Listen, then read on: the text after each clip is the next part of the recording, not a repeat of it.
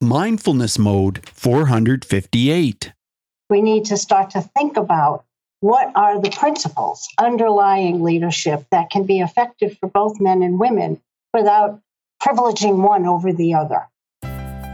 Welcome back to Mindfulness Mode. I'm Bruce Langford, host and mindfulness life coach. Great to have you here. Have you ever thought of having a podcast of your own? It's very, very interesting, lots of fun. You meet so many people, at least you do when you interview people like I do. Anyway, if you ever thought of this, you just need to know that you do need a place for your podcast to live. And for me, that place is Podbean and it is really a terrific host. It's been around for over 10 years. Great pricing. It's a very reasonable uh, way to get your podcast moving, get it going. And they're so helpful over there at Podbean. And it's only $9 a month, no matter how much content you upload.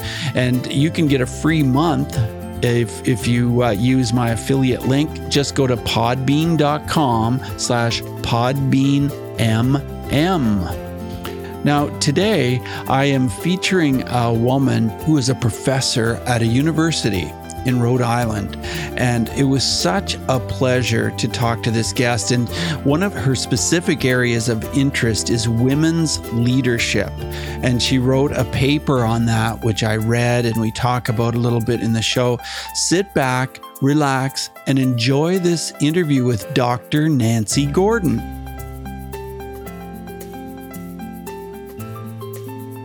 Well, today, Mindful Tribe, we are going to be talking about leadership. We're going to be talking about women and leadership. And I'm very honored to have this special guest on today from Salve Regina University in Rhode Island. I have Dr. Nancy Gordon. Dr. Gordon, are you in mindfulness mode today? Indeed, I am. Hello. Hello. So great to have you here. And we were just talking about your beautiful campus, Salve Regina University campus in Rhode Island. Tell us what it looks like. What is the beauty like? Well, first of all, we're on the Atlantic Ocean. So you look out, and what you can see is blue ocean, sky, and probably think about where would you be if you were flying to Martha's Vineyard or Nantucket or England or Portugal. So we're really at the end of, of Rhode Island. We have a magnificent campus. I mean, it's it's been voted one of the most beautiful in the United States. So we have a combination of old mansions that we use and some newer buildings. So that it's just and it's on a a very small little part of Newport in a neighborhood area. So it's just really every day it's how can I be so excited to be coming to work? Wow. we all feel that way. And it sounds like a perfect place to practice mindfulness. Oh, all I have to do is just think about I need to get outside. I need to take a walk. I need the ocean, which I need all the time. I've hmm. tried living away from it and I cannot. I need to be on the ocean it fulfills me. So we all feel that way. We just walk around campus and it makes you feel very happy. People here are very pleasant with each other. I mean, you know, it's a university, it has its other parts, but it's a wonderful environment. Wow, it sounds just, just great. It is. It really is. And my classes, several of them are on the ocean side. So there are times where I'm just, I start my class with a meditation of the ocean. You know, Sometimes it's wild, sometimes it's calm, sometimes it's in between. Sometimes the wind is whipping through the, the windows, and that all becomes part of the classroom. Wow, you've painted a beautiful, beautiful picture. Dr. Gordon, tell us what mindfulness means to you in your life. I think the best way for me to describe it is it's a process. So it's a process of getting to focus and awareness and presence first in my own life, and then how to be more effective from that place of presence as I do my work outside of myself. So when I say it's a process, I don't have one specific way I do it. I try to figure out where am I personally in this moment of time and space? What do I need to do to myself to get myself back into some kind of balance? I'm looking at maybe I need movement, maybe I need a meditation, maybe I need a visualization, maybe I just need to lie on the floor. So I have to start there to figure that out. So that's that's part of the process I use. So for me, getting to that place and then finding myself in harmony is when I can then go out and do my work. That's pretty much what it means. Well, Dr. Gordon, I want to share a little bit more with Mindful Tribe about you. You're a leadership expert and you're on a mission to create or to recreate our understanding of the human experience. And Dr. Gordon is passionate about helping people understand how to implement planetary and personal change. And I had the pleasure of reading her most recently published work, which is Women and Leadership An Integrative Focus on Equality. And it was really interesting reading that. And let's just talk about what brought you to the point where you ended up writing that paper. Yes, I um Salve has a a women in leadership, not not women in leadership, but a journal on feminist thought, an interdisciplinary journal. And they were doing a whole section on leadership and women in leadership actually in 2013. And a colleague said to me, You need to write an article for this. So I began to research women and leadership. The leadership piece, I obviously I have in my back pocket. It's something I've been thinking about for years and years. But I wanted to think about how to write about women in leadership. And as I said to you a few minutes ago, I'm interested in balance and focus and harmony. I'm also interested in effectiveness and in systems. And what does it mean to have an integrated approach to whatever we're doing? So I'm always looking at how do we integrate people, systems, now, of course, the planet? How do we think about those things? So that's basically how I, I came to it. I'm also, I've studied Chinese history and philosophy and began to think, oh my goodness, I really need to bring that back into this into this focus. And that's how it all started. Very interesting. And you talk about how we are at a crossroads right now. Can you yeah. talk about that with us? Yes, I think when I wrote it, I was talking about a lot of what's going on nationally and internationally in terms of making decisions about integration and equality and focus and where are we going? How are we setting our policy and our procedures for a more equitable, I was thinking society at that time. And I was also thinking internationally with what was going on, the violence in the world, violence that's going on daily in our own country? And how can we start to think about it from a very different perspective? Because the other piece for me is mindfulness is about letting go of mindlessness, really understanding that our perceptions and the way we see the world has a great deal to do with the way we act.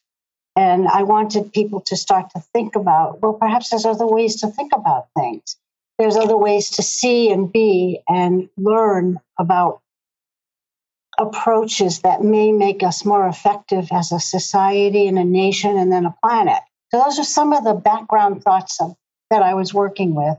And I had been doing a lot of this kind of leadership work of fusion leadership and balanced leadership and, and really thinking about how to affect change in a very real way our tagline for our leadership program is the world is changing, lead it.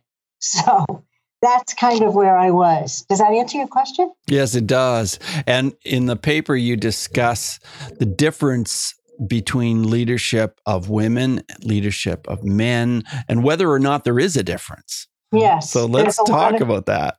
There's a lot of discussion about it. You get the whole group that says, nope, there's no difference at all. It's you get into the position. There's the whole other group that says women women lead differently from men.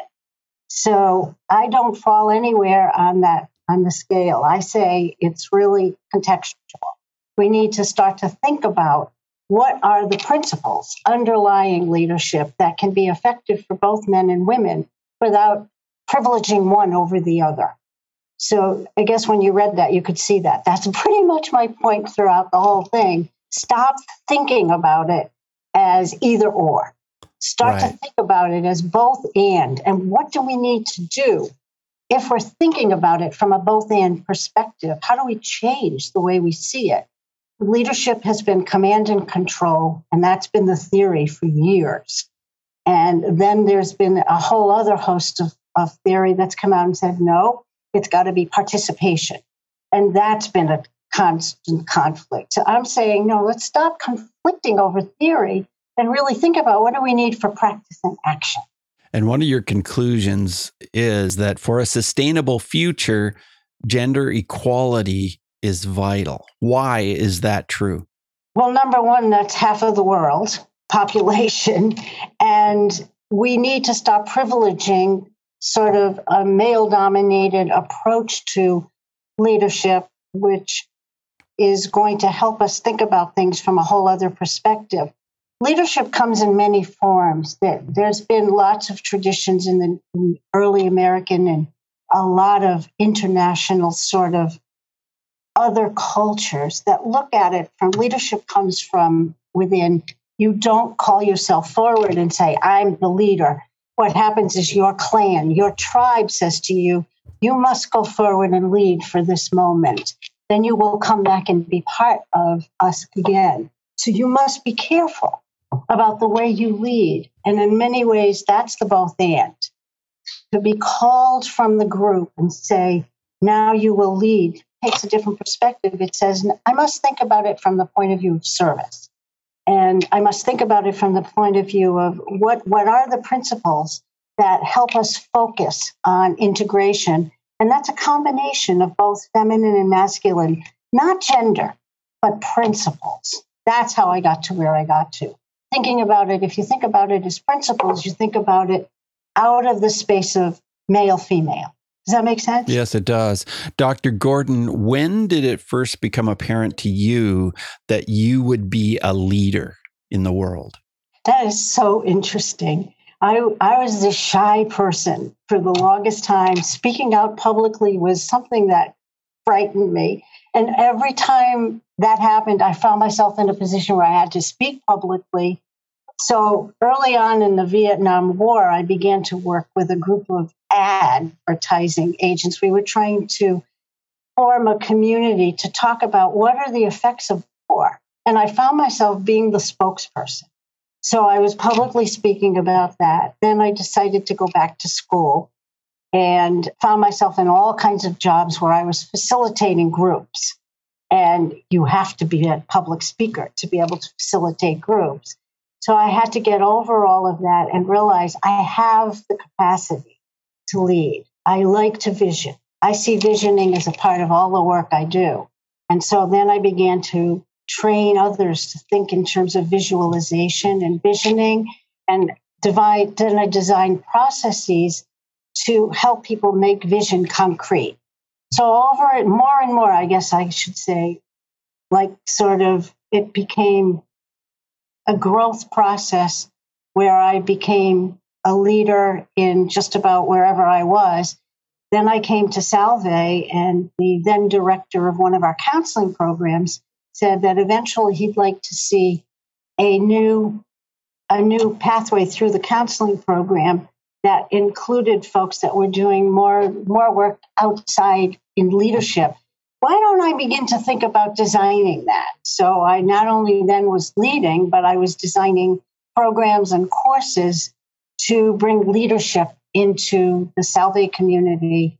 Uh, my own doctoral background is about leadership but it's also about change, and it's also about public policy. So I began to think, how do I combine all that? And so, those early years of leadership, and as you were finding your way, tell us about any challenges you had with the male dominated world of leadership back then.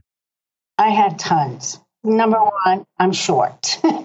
I'm not I'm not a tall person. So there were, you know, when you think about how we perceive we make immediate judgments. In the social science world, it's called the leap of imagine uh, of imagination. We go our abstraction. We go right into a mental model, and from there we judge exactly what we see as if that's the only way things could be. So I was constantly having to prove myself. And the comments that used to come to me were, You really think like a man. And that was considered a compliment. I had to unwind all of that and realize, well, maybe at first it was, well, yeah, that is a compliment. And then after that, it was, no, that's not a compliment. that is not, I have to really challenge all that. Right. So I found myself challenging a lot of the, the sort of mental models that existed around women, around leadership, around change, around social change. And it was a constant, a constant, always a constant challenge until I sort of grew into my own self. Dr. Gordon, what was a day in your life like when you were seven years old? Were there signs of this leadership ability back then? That's an interesting question. I was the oldest of four. Okay. So right away, I was thrust into that position almost immediately. By the age of seven, two of my next siblings were born. The final one didn't come for another few years. And I was put in charge, Okay. literally. So there I was, you know, at age seven, thinking I'm, I'm the queen bee of this family, which is not necessarily true, but that was kind of my mental model at the time. So that was my first experience with it. And then high school, I needed to do all kinds of things, clubs and things like that. So that's another place that I found myself sort of walking into the, the leadership kind of positions, although I wouldn't have called it that at that age or time. Right. But looking back, you can see that it Looking was. back. Yeah. Right. And also thinking about growing up that way. I don't think my siblings would agree with that, but that's where I was at that age. yeah. So, where are we going now? You still feel we're at a pivotal point. How can we manage as we move through these challenges that we're going through? That is the question, isn't it? Yes. That is really. I think it has to happen on several levels. The first level is we need to find ourselves. We need to find who we are. How do we organize and orient ourselves to navigate through our own lives?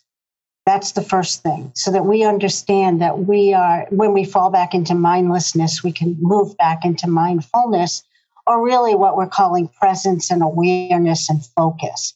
And be really careful of our thoughts because our thoughts are powerful, even if we're sitting in our own living room. So that's the first place I think we have to begin. And when the challenges come from outside, monitor our own reactions because we've all got them right now.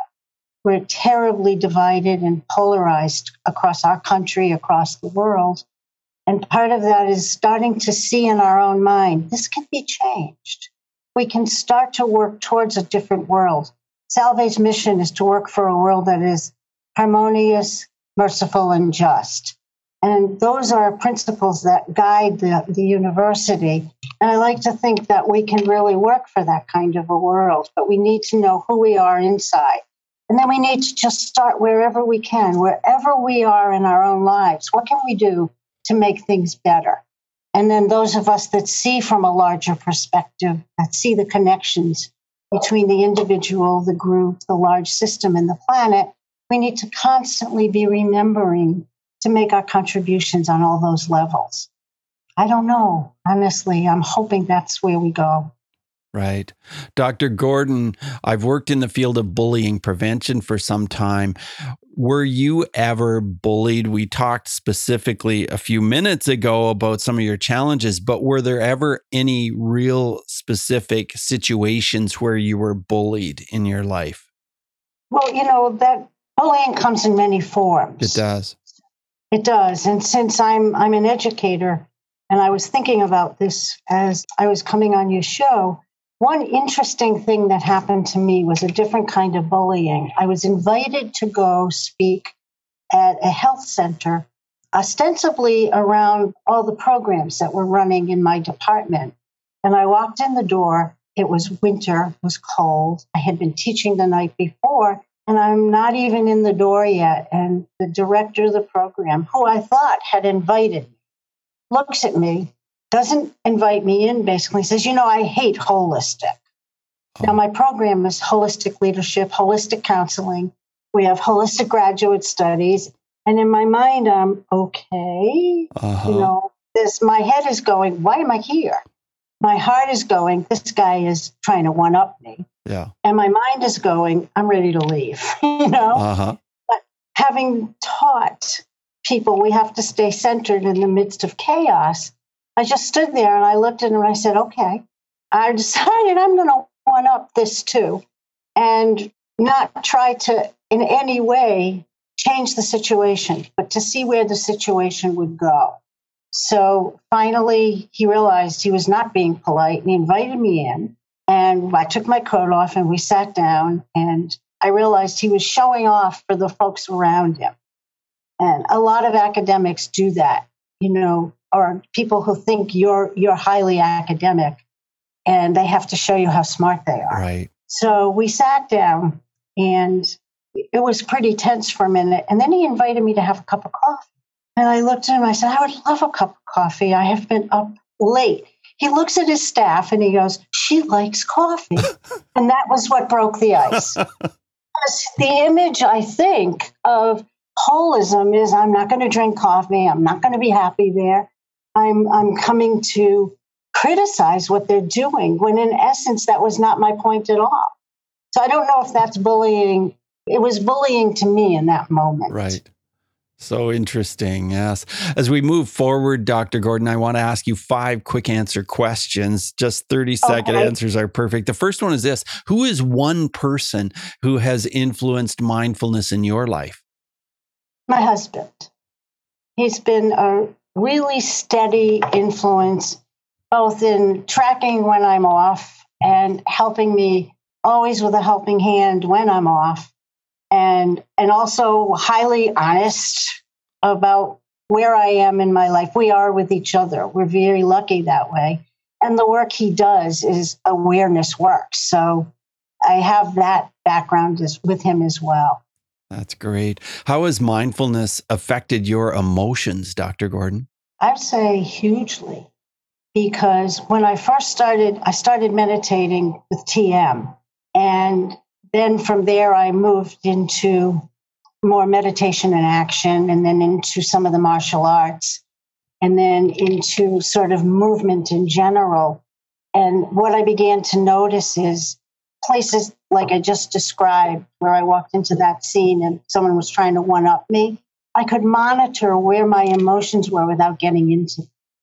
And so mindfulness has really helped me be able to, to monitor, regulate, and also observe at the witness level where am I? How am I dealing with my own emotions? Because they're there. You know, and that's the other thing. I was able to recognize it's okay to have them. You know, they're there. Whatever you're feeling, that's what you're feeling, but you don't have to act on it. Yeah, so true. So true. Tell us how breathing is part of your mindfulness. Breathing is life. So when I first started TM, TM does not focus on breathing. And some of the meditation and action don't either. But what I've discovered is those things that work for me now, some of the visualization, awareness through movement, they all start with how are you breathing? How is breathing? How are you breathing when you're moving? How are you, when you move, are you breathing in or are you holding your breath? so that you get a way then to begin to monitor as I'm moving through my life and navigating it. Am I holding my breath? Am I working my breath? And then I can always stop and say, I need to take three deep breaths. And so I would say right now, breathing is mon- is just about monitoring everything I'm doing. Right. Well, it's just reminding me to breathe. Yes. Yes, we all have to be reminded once in a while, that's for sure. If you could recommend a book related to mindfulness, what would that be? Can I recommend a couple? Yes. Okay, well, I think for those who are academics in your world, my, um, Ellen Langer's mindfulness is great. Yes, it's um, she's gone deeply from that book into how to how it works in, in many many systems and and with people and all kinds of social issues. But that first book, where she just where she really tracks the difference between mindlessness and mindfulness, is a wonderful book. Uh, anything by Thich Nhat Hanh, but especially I would think anything on that he writes about mindfulness. He also has a wonderful.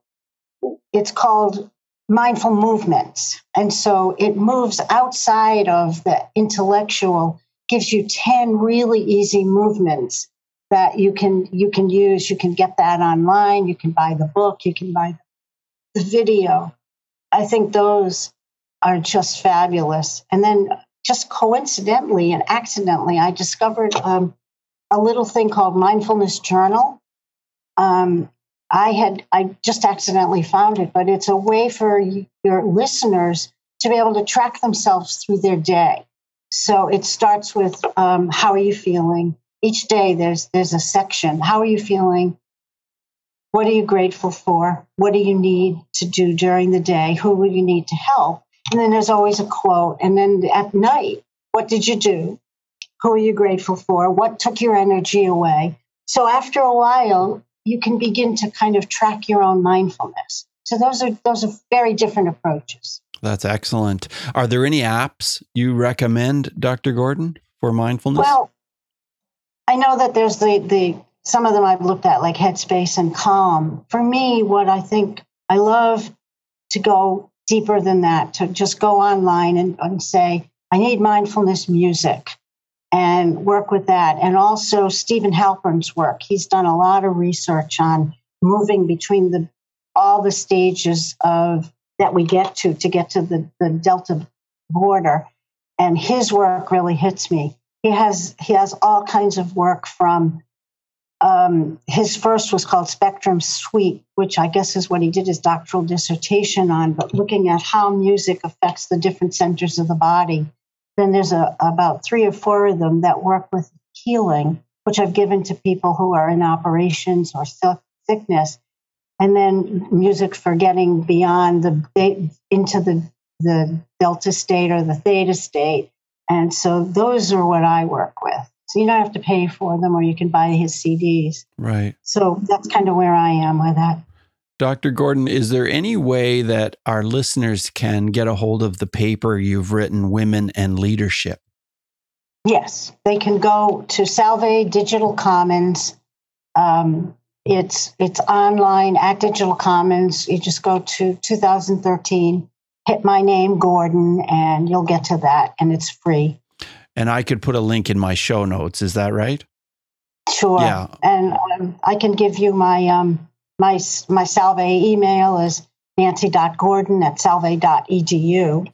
Okay. And I'll repeat that Nancy, and it's Nancy with a Y, nancy.gordon at salve, S A L V E dot edu. So yeah. yeah, go there and you, you know communicate with Dr. Gordon and share your Absolutely. thoughts. Yeah share your thoughts. We're also going to be doing a, a leadership summit in November, the 15th, 16th, and 17th of November. And anybody interested in finding out more about what we're doing here, please let me know. Okay. And you, okay. So is that an online summit or will we be coming directly to Rhode Island? Well, we're going to be directly in Rhode Island, but my group is now talking about maybe somehow figuring out a way to do it digitally as well. Oh, how exciting! I, I personally like person to person work. Oh, I do too. yeah, do to too. me, that's really, especially this kind of work, especially at Salve. Yeah. So, but more will be coming. We're in the planning stages, but that's definitely happening. Well, Salve sounds like a wonderful place to be. And I want to thank you for being on the show, Dr. Gordon. Thanks so much. Thank you for having me. I really feel honored that you invited me. My pleasure. Bye now.